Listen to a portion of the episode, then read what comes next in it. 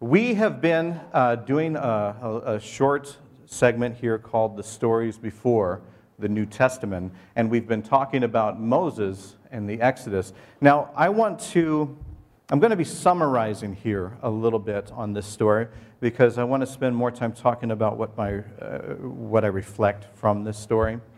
Uh, Allison shared uh, the message last Sunday, and she talked about Moses' call uh, from God to go and uh, confront the Pharaoh who was keeping his people, uh, his culture, uh, enslaved and wouldn't let him leave because they were worth the work, but they weren't worth uh, the human spirit to him.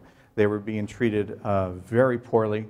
they were. Um, treated lower class. They were often abused. It was, um, it was okay for people to kill them. Uh, uh, that shows the, the, the, measurement of life um, value that they had. But uh, the Pharaoh wanted to keep them because of the work that they did. And it was up to Moses to free them. Moses, of course, said, uh, whenever we're called by God, he gave the, the very uh, gallant answer of, I don't want to do this. And so um, it says that Moses was slow in speech. Now, we often think that uh, when we look at the, the way that that's defined, uh, we often think that, that, is, that Moses was actually a stutterer uh, and he was insecure about it. Isn't it, isn't it wonderful that God calls the insecure? Uh, because God sees something so often that we may not in ourselves. And so when God calls on us, it's a wonderful feeling. And I, I know that every one of you here uh, is being called by God. I know that every one of you watching is being called by God. It's just a matter of listening. Uh, Moses was very frightened of this, and so God helped him by getting his brother involved, Aaron, who was a little bit better with speech. And so Moses would interpret, get these, uh, uh, these visions from God. These, these, these, uh, he would hear God, and he would tell Aaron. And Aaron, whenever they talked to the Pharaoh and stuff, it really was, uh, most times, it was Aaron that was actually doing all the talking. We see in the movies, you know, that it's just Moses dressed as Charlton Heston, and he just bunches through the doors and all that kind of stuff. But I really want you to picture this, this insecure man uh, and his brother helping him out. And they're kind of leaning on each other. Those are heroes. Those are heroes in the Bible, uh, real, actual people. And so, paraphrasing here, Moses and Aaron went to Pharaoh and said, Thus says the Lord, the God of Israel, let my people go. The Pharaoh, it, the Bible talks about his hardened heart and we get into now the, the different, uh, what we call the, the plagues of God uh, giving the Pharaoh and the people of Israel signs of his, of his might and his power and all of this kind of stuff, but also trying to convince the Pharaoh that his people matter, that the people of God matter. And that's every one of us, okay? That's every one of us. But when we separate people and treat them poorly. That's something that upsets God. And we can be so stubborn sometimes. And so when we are talking about these plagues, I want us to kind of put ourselves into the Pharaoh's role here, okay? Um, the first thing he says is that he's not going to let them go.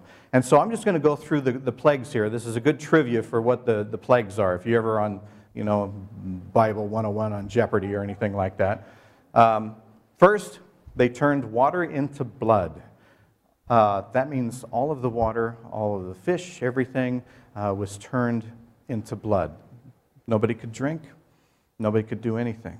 Now, to me, if somebody said, did that, I would be, well, maybe I should think about my opinion in this matter because I could be wrong, you know. Um, but he still refused to budge. And then came frogs. Um, I know frogs don't seem that threatening uh, when it's just like Kermit, you know, singing on a log, but when you have billions of them and they're all over the place and you're waking up covered with them, uh, it's intrusive, it's slimy, it's, it's a bad deal. And the Pharaoh still said no. He would not budge.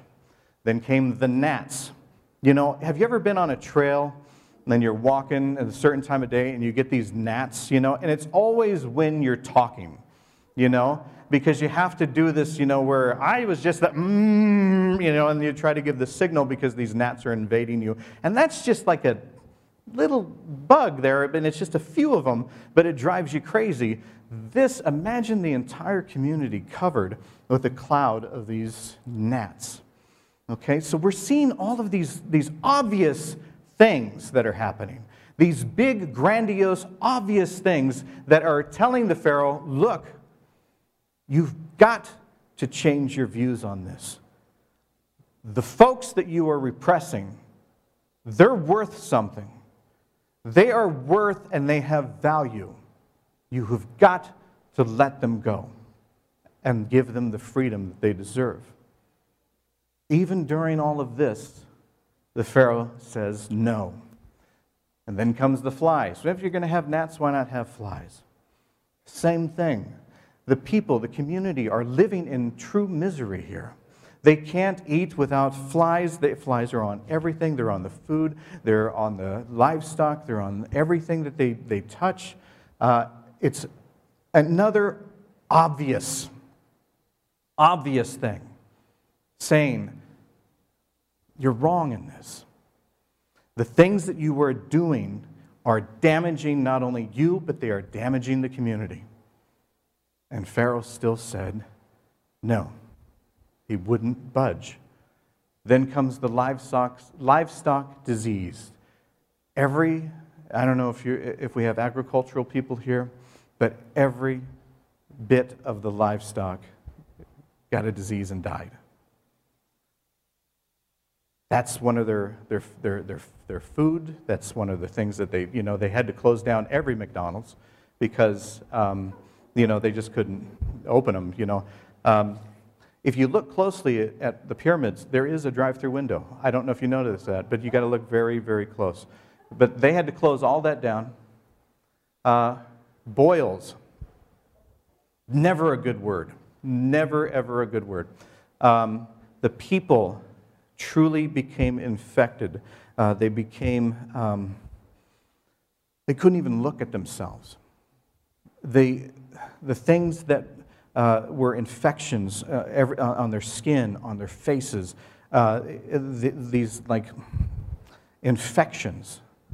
Uh, again, another obvious sign. If you're trying to win an argument, the person that gives you boils usually wins. Uh, in this case, the Pharaoh still hardened his heart and said, I will not let your people go. Thunder and hail came. Thunder and hail, things from the sky. So the crops are now being damaged. Uh, everything, uh, when, and when, when we talk about thunder and hail, it is a torrential deluge with lightning crashing. Uh, it is a storm among storms. You, you can't look anywhere without seeing that something is amiss here. But the Pharaoh wants to hang on to his hatred. Imagine wanting to hang on to something so strong that is hatred, that obvious signs around you, that it is affecting the community, it is affecting the people, it is affecting health, obvious signals, and you still value so much that hatred over anything that you're willing to sacrifice just to stand your ground and say, You don't matter. Then came the locusts, killing the rest of the crop that the hail and the, the rain didn't destroy. Uh, obvious signs. Darkness. Now, this was not darkness like somebody shut the lights off and people are huddled around candles. This is a dense fog where even uh, during the, uh, the daylight you could not see in front of you. Uh, a candle, anything like that would not work. So he's living now in darkness and still can't see. still can't see where he is in error here. And then the final one is a callback to what uh, he did when Moses was born. Every firstborn child dies, including one of the pharaohs. And so the Pharaoh gets to this point where he loses everything dear to him. And we've, I think most of us have seen the story of, of Moses and all of this kind of stuff. Uh, he finally allows them to leave. And then they, as they're leaving, he has a change of heart again to back to hatred, and he chases after them. Uh, Moses gets to the sea, he parts the sea, they get to cross, and it all comes down on the people following him. Now, the reason I'm summarizing this is because I want us to take a look at ourselves here. We got a lot we got a lot of hatred in our world. We got a lot of hatred in our world. I talked, you know, I when now when I talk about the hatred in our world, I really really want us to take a moment and this is the part where I believe that when, we, when I pray and I say, uh, God, please challenge us, I want us to look at ours. I don't, when, I, when we say uh, well, there's a lot of hatred in the world, it's very easy to say, oh, yeah, those guys over there, they are the worst. You know, they're always doing this and all that kind of stuff. That's hatred, that's hatred, that's hatred, that's hatred. I want us to look here. What hatred do we have in our world? Where, where are we contributing to the darkness in this world? We might not have gnats or flies, but there is a darkness. There is a darkness going on right now in our world where we can't see the truth in front of us. And there are times when we see obvious signs of where we should just give a little bit of love, and instead we stand firm in our anger and in our hatred.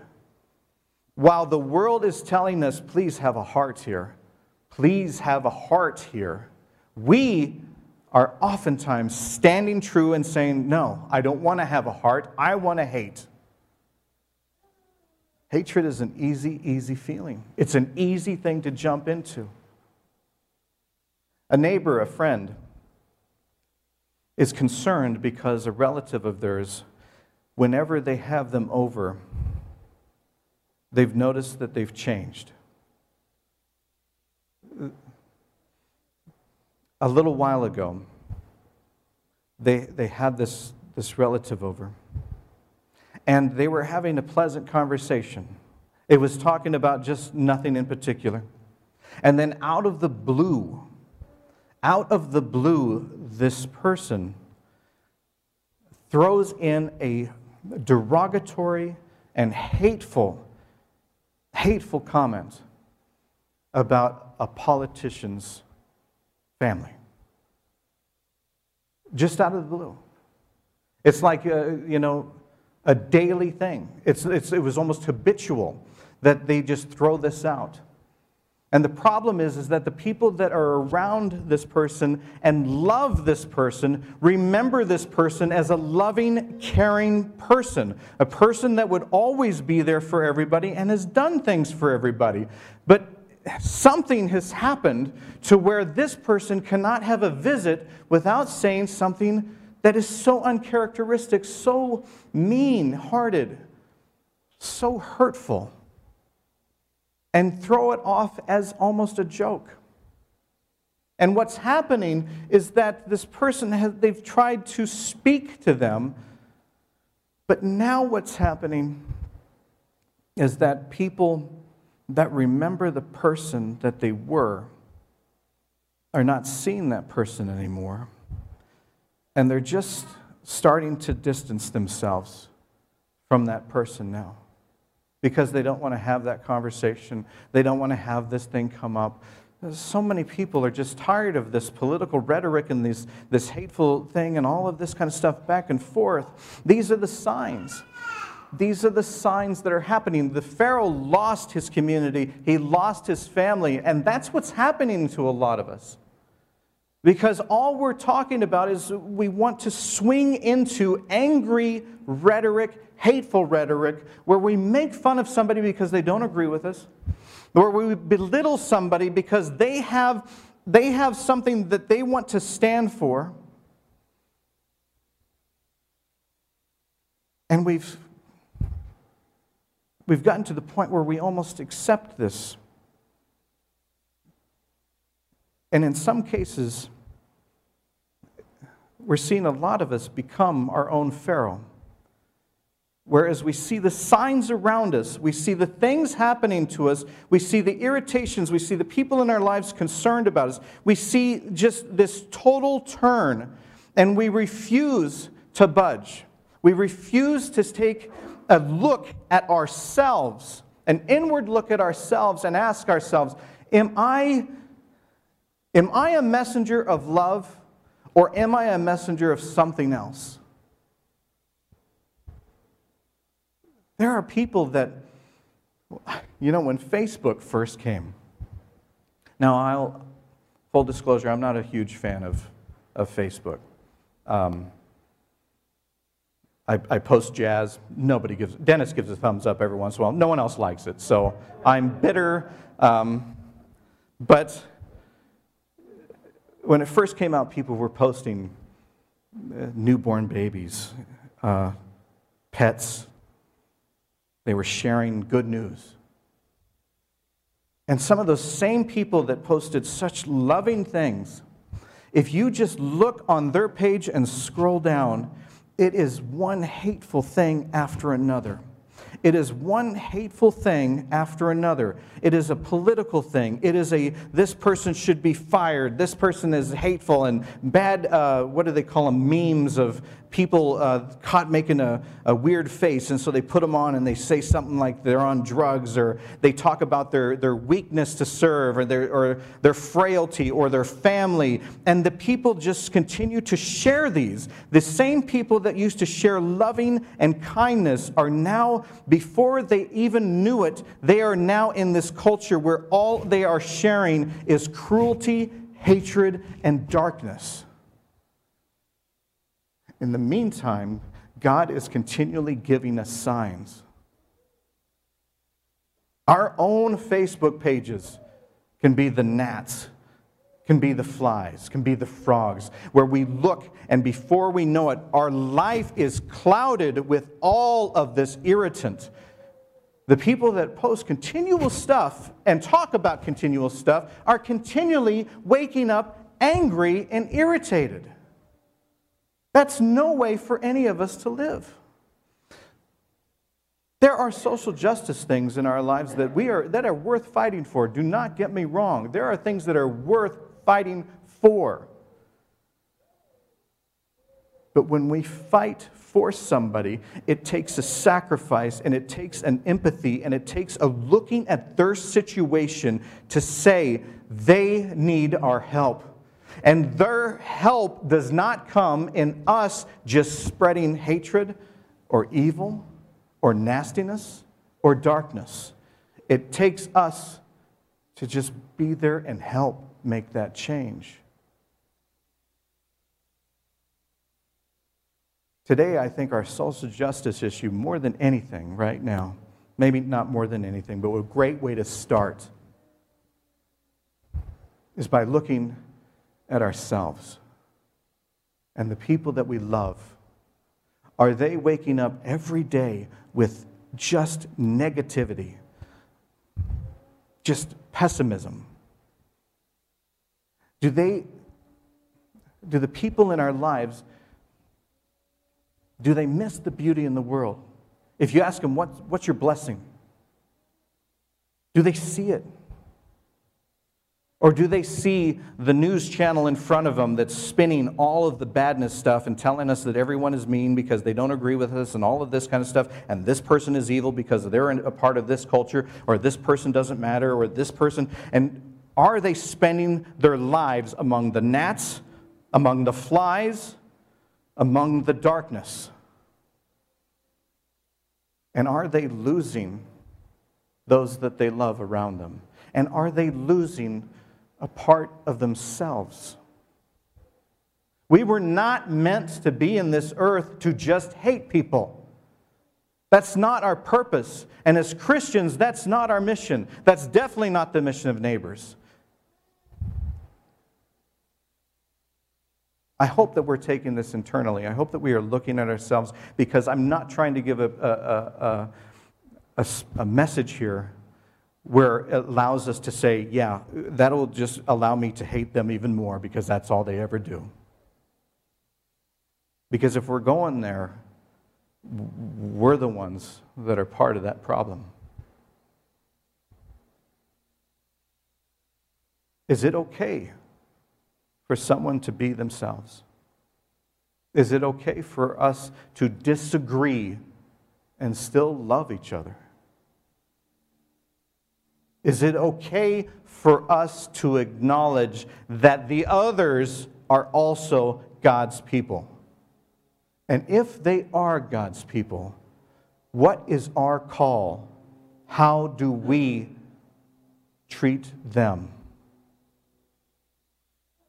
And if we are God's people and we live every day in the negative and the darkness, how do we treat ourselves?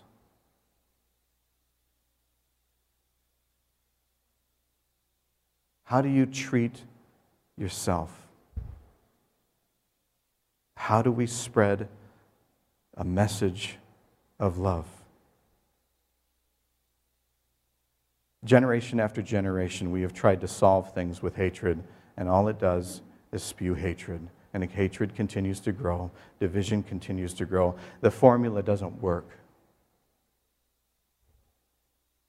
How about we try spreading the love? How about we turn social media back into being social? How about we turn ourselves back into people that see the blessings around us, including each other? Would you pray with me? Gracious and loving God, take us out of the darkness. Help us see other solutions, other answers. Help us to see other ways. Help us look at the things that we have said within the last week, the things that we have posted within the last week, and ask ourselves are these positive ways of change, or do they just keep spinning the negative? Are we sitting in the darkness, or are we doing something to bring people, including ourselves, a little bit of light? In Jesus' name, Lord, we pray. Amen. I'd love to challenge every one of us to start counting the things that we're really grateful for and then to let those grow in our lives. Let the things that are around us every day, the signs of God, grow in our lives and then find ways to share them. I'll, I'll start. I am grateful for every one of you. I'm grateful for you here in the church. I'm grateful for the people that are watching. I'm grateful to be part of something that is about love, about love. Isn't that a wonderful thing? If you think about all the things that have progressed you in life, the things that have uh, made you feel better about who you are, find the love there. And then use that tool to share it. Share it with another person, share it on your social media, share it with yourself. Let's remember, let's remember that it's about love. It's about love loving God, loving ourselves, loving our neighbor. Amen.